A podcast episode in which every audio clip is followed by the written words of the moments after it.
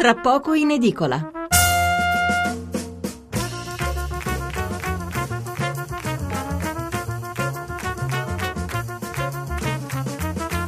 Buonasera da Stefano Mensurati e benvenuti a Tra poco in edicola, la rassegna stampa notturna di Radio 1. 800 05 05 78 il numero verde, 335 699 29 49 il numero per inviare sms o whatsapp. Sono due i temi sui quali si concentrano le aperture dei quotidiani di sabato 1 novembre. Da un lato ci sono i verbali dell'audizione di Napolitano e la sentenza poi di assoluzione sul caso Cucchi dall'altro. Questi anche i due argomenti che approfondiremo nella prima parte della trasmissione. Dopo l'una eh, spazio alla politica estera con la situazione in Siria, dalla quale è appena rientrato l'inviato del giornale Gian Michalessin che ci parlerà delle sue ultime inchieste, una delle quali appare proprio sul numero di domani.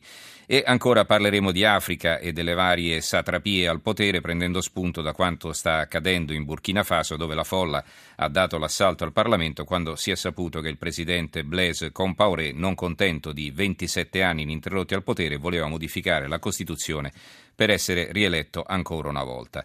Ma veniamo ai titoli su Napolitano. La Repubblica, mafia, il verbale di Napolitano, ecco la mia verità. Corriere della Sera, c'era un piano per destabilizzare. Eh, il Fatto Quotidiano, che eh, ha da sempre cavalcato eh, questo argomento, Carta canta e stona, eh, il titolo dell'editoriale di Marco Travaglio. Aveva ragione Napolitano a pretendere una rapida trascrizione della sua testimonianza sulla trattativa Stato-mafia. Dalle sue parole testuali, infatti, la consapevolezza del ricatto mafioso sul 41 bis, subito avuta non genericamente dallo Stato, ma specificamente dal governo Ciampi, con Mancino agli interni e Consola Giustizia, emerge con una periantorietà che era sfuggita persino all'immediata percezione dei PM.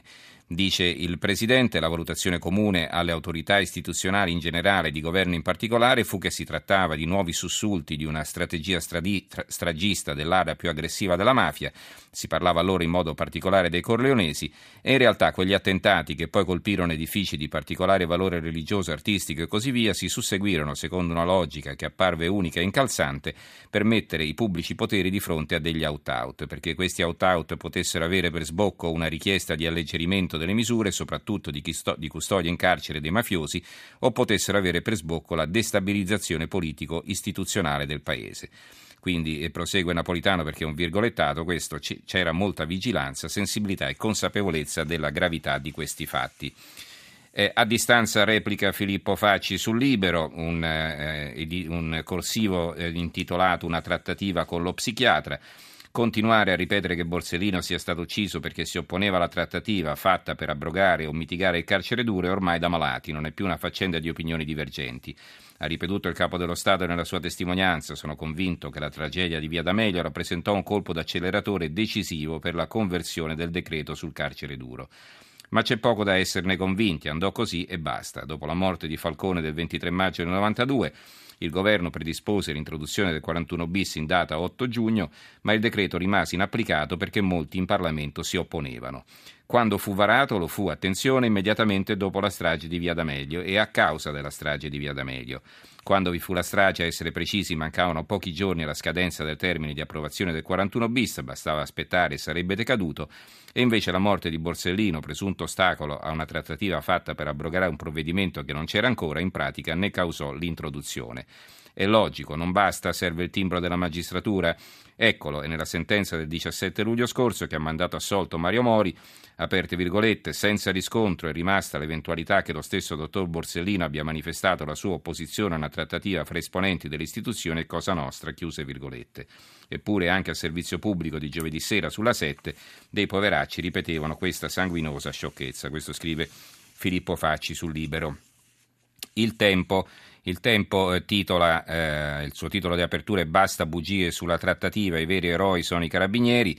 E perché parla di carabinieri? Perché riporta un'intervista al capitano Ultimo. Non se ne può più con l'antimafia da talk show, Napolitano è persona per bene, perché trattarlo in questo modo? Adesso basta, Sergio De Caprio, Arias, capitano ultimo, non ne può più di bugie e insinuazioni sulla trattativa e si sfoga con il tempo. C'è gente che ha fatto carriere e soldi facendo il professionista dell'antimafia a tempo pieno, vorrei confrontare la busta paga di certi esperti mafiologi con la mia e con quella di altri carabinieri che rischiano la pelle ogni giorno. La cattura di Rina è stata una vittoria dello Stato. La Gazzetta del Sud titola Napolitano le stragi, l'out-out della mafia. La Gazzetta del Mezzogiorno, le stragi, un ricatto contro il carcere duro. L'uccisione di Borsellino determinò un colpo di acceleratore sul decreto per il 41 bis.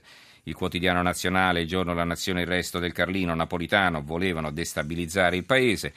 Il mattino eh, apre con questa notizia, Napolitano, la verità inutile, questo è il titolo di apertura, la deposizione, il presidente costretto a una ricostruzione storica già nota di nessun significato penale, le stragi, un ricatto per alleggerire il carcere duro e per destabilizzare lo Stato. Eh, eh, il mattino riporta anche un'intervista a Gerardo Bianco eh, che dice eh, ma quale patto, attività degli, 07, degli 007 non è trattativa. E eh, poi c'è anche un editoriale firmato da Alessandro Campi intitolato I magistrati, l'ideologia del complotto. Scrive Campi, come richiesto dalla Presidenza della Repubblica, al fine di evitare ulteriori polemiche e speculazioni, la Corte d'Assise di Palermo ha tempestivamente depositato le trascrizioni del verbale relativo alla deposizione che Giorgio Napolitano, su richiesta della Procura palermitana, ha reso nell'ambito del processo sulla trattativa Stato-mafia. Il verbale da ieri è pubblico e molti hanno potuto prenderne visione integralmente sui siti di informazione online. Lette le 86 pagine che lo compongono, una domanda sorge spontanea. Ne è valsa la pena? Hanno vinto la democrazia e la trasparenza o si è inutilmente rischiato di mettere in difficoltà l'unico potere costituzionale che in questo momento storico garantisce, garantisce al Paese un minimo di coesione? Chi temeva che si volesse nascondere all'opinione pubblica chissà quale segreto da ieri non ha più argomenti, a meno che di non voler accusare Napolitano di aver mentito o nascosto, pur sotto giuramento, ciò che, no, che conosce e non vuole far sapere. Allora, eh, ho dato lettura di interpretazioni diametralmente opposte, da una parte quella di Travaglio sul fatto, dall'altra quella di Facci sul libro e di Campi sul mattino, tanto per fare qualche esempio, e io vorrei approfondire questo ragionamento con eh, Giovanni Bianconi, giornalista del Corriere della Sera, col quale appunto eh, valuteremo i punti salienti della deposizione di Napolitano. Buonasera Bianconi. Buonasera. Allora, intanto una tua valutazione complessiva, quanto è stato utile ascoltare Napolitano, quanto viceversa è stato poco rilevante perché, come lui stesso aveva detto fin dall'inizio, non riteneva di aver nulla di importante da dire. Bianconi. Ma quanto è stato utile lo si vedrà al momento della sentenza, quando i giudici della Corte d'Assise prenderanno una decisione e faranno delle valutazioni anche sul contributo del Presidente della Repubblica. Eh, contributo che però già nel verbale che abbiamo potuto leggere oggi e sostanzialmente ricalca le anticipazioni del, del giorno stesso della deposizione, non, non, ci sono grosse novità, però leggendo integralmente per esempio si coglie nell'ultima parte, proprio all'ultima pagina, nella, nella frase di chiusura del Presidente della Corte, non dei pubblici ministeri, il quale dice eh, ringraziamo per questa deposizione che, ha dato, che ci ha portato a un risultato. Quindi eh, è la stessa Corte d'Assise che ritiene che comunque un risultato sia stato dato. Mm, non sappiamo quale. Certo. Non sappiamo quale, certo. quello adesso si vedrà. Però certamente non è inutile da questo punto di vista, non è stato giudicato inutile dai, dagli stessi giudici, non solo dai pubblici ministeri che l'avevano chiesto e che già il giorno stesso della deposizione avevano detto che non era stato inutile, ma anzi che era stata dal loro punto di vista rilevante. Allora, sulla base di che cosa è stato istruito questo processo, oltre che sulle dichiarazioni di qualche pentito? Cioè, sono state trovate prove eh, dell'esistenza di questa trattativa o siamo ancora alle ipotesi o magari sono state trovate e noi non lo sappiamo? No, siamo stati, no, quello che è stato trovato si sa perché il processo è pubblico, siamo in una fase dibattimentale in cui è pubblico, c'è un'indagine che continua e quello che viene trovato nel corso dell'indagine viene eh, subito depositato nel processo proprio perché c'è in corso il dibattimento. Dimostrato, eh, non è stato ancora dimostrato niente, c'è una presunta trattativa perché nella ricostruzione dei pubblici ministeri ci sono tanti momenti di questa trattativa, è una trattativa che nella loro ricostruzione dura più di due anni, par- due anni almeno, perché parte dall'omicidio Lima e finisce all'inizio del 1994, quindi fra il 92 e il 94. All'interno di questa presunta trattativa fatta ai tanti tasselli, ce ne sono alcuni dimostrati e altri no. Quelli dimostrati per esempio sono, quella, eh, sono i contatti dei carabinieri con Massimo Ciancimino e con suo padre Vito Ciancimino, che gli stessi carabinieri definirono trattativa nel processo per le stragi di Firenze del 1998 e che la Corte d'Assise di Firenze disse che fu una trattativa dove lo Stato era in, minora, era in, in, in stato di soggezione, diciamo. Ecco, quello è un pezzetto che certamente è dimostrato, poi ce ne sono altri che non sono dimostrati. La sostanza del ragionamento della pubblica accusa in questo processo è che la revoca di almeno 300 decreti di carcere duro avvenuta per volontà del ministro mm. Conso. C'è stata una concessione. Del, nel 93, mm. esatto, c'è stata una concessione e un cedimento a questo ricatto di cui in, almeno in via teorica ha parlato anche il Presidente Napolitano nella sua deposizione.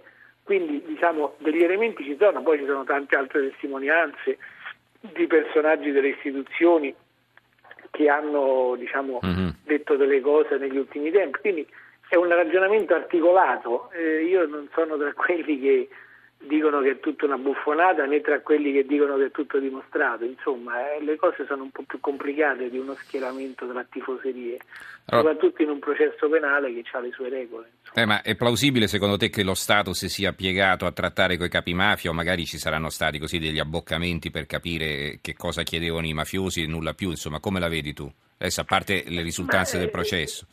Secondo me qualche cosa è possibile che ci sia stato, poi bisogna vedere se è un reato o non è un reato, mm. però insomma delle cose ci sono, ci sono state, le stranezze in questa storia ci sono, non soltanto i 340 decreti non rinnovati da Conso, ma prima ancora delle reazioni da parte dei capi delle carceri che chiedevano senza apparente motivo di abbandonare questa strada, mentre invece c'erano le relazioni degli organismi di polizia che proprio sulla base delle bombe e dell'interpretazione delle bombe invitavano a non, a non, abbandonare questa strada del carcere duro, insomma. Mm-hmm. Quindi qualche, dal resto la storia d'Italia, eh, anche per altre vicende, dal terrorismo ad altre organizzazioni criminali, è passata da contatti tra elementi delle istituzioni e elementi della malavita e della criminalità mm-hmm. organizzata o dell'eversione. Quindi insomma non ci sarebbe neanche da stupirsi. Il problema poi diventa se c'è un reato oppure no e quindi certo. la costruzione dei pubblici ministeri se regge alla prova dei, dei fatti in Corte d'Assise oppure no. Scrive Paolo dalla Lombardia, è vero che per la prima volta un Presidente eh, viene interrogato, ma mi sembra che da questa disposi- eh, deposizione non emerga niente di clamoroso, il pericolo c'era ma già si sapeva. Allora ti voglio chiedere perché Napolitano ha parlato di rischio di colpo di Stato, in che senso e cosa ha voluto dire? Ha ripreso quello che disse il Presidente del Consiglio dell'epoca, Carlo Azeglio Ciampi, che già nell'immediatezza lo scrisse anche nei suoi diari che sono stati pubblicati di recente, ma poi negli ultimi anni l'ha ripetuto sia nella deposizione ai pubblici ministeri di Palermo sia in alcune interviste, che la notte del 27 dicembre con il doppio attentato di Roma e Milano, che peraltro si aggiungeva a quelli che c'erano stati due o tre mesi prima, ebbe la sensazione di un colpo di Stato perché poi ci fu il blackout a Palazzo Chigi dei telefoni che improvvisamente non funzionarono mm-hmm. per alcune ore e quindi lo stesso Napolitano ha ricordato quell'episodio per rafforzare l'idea del ricatto che, eh, di cui poi ha parlato come movente e come lettura sul momento di queste stragi. Quindi da questo punto di vista il riferimento era all'espressione usata da Carlo Azeglio Ciampi. Ricordiamo che Napolitano all'epoca era presidente della Camera. Esatto. Sì. Allora, eh, in tutto questo come si inquadrano invece le conversazioni tra Mancino e il giudice D'Ambrosio, che poi è deceduto consigliere giuridico di Napolitano? In tutto questo si inquadrano perché nel, tra la fine del 2011 e l'inizio del 2012, quando Mancino era ancora un testimone, eh, si sentiva un po' sotto pressione da parte dei magistrati di Palermo, che avevano un atteggiamento diverso rispetto ai magistrati di Caltanissetta e di Firenze, che in quel periodo indagavano più o meno sugli stessi fatti, per motivi diversi, ma più o meno sugli stessi fatti. E da questo punto di vista le eh, conversazioni tra Mancini e D'Ambrosio sono quelle di una persona che teme di diventare indagato da testimone e fa pressioni su D'Ambrosio per cercare di ottenere qualcosa, soprattutto sul piano del coordinamento, cioè lui tifava, diciamo così, per l'atteggiamento che avevano le procure di Caltanissetta e di Firenze a differenza di quella di Palermo, mm-hmm. che credevano molto di più, cioè Palermo credeva molto di più per esempio al figlio di San Cimino rispetto alle altre due procure. Quelle conversazioni poi sono diventate, sono state intercettate e sono state pubblicate e sono diventate uno degli elementi del, dell'atto d'accusa contro Mancino che oggi è accusato di falsa testimonianza. Bene, allora grazie a Giovanni Bianconi, giornalista del Corriere della Sera, e, e, per averci spiegato un po' anche in retroscena di, di questo processo sulla trattativa Stato-mafia e, e, poi anche per averci chiarito quali erano gli aspetti più importanti di questa deposizione del Presidente Napolitano. Grazie e buonanotte Giovanni. Grazie a voi, buonanotte.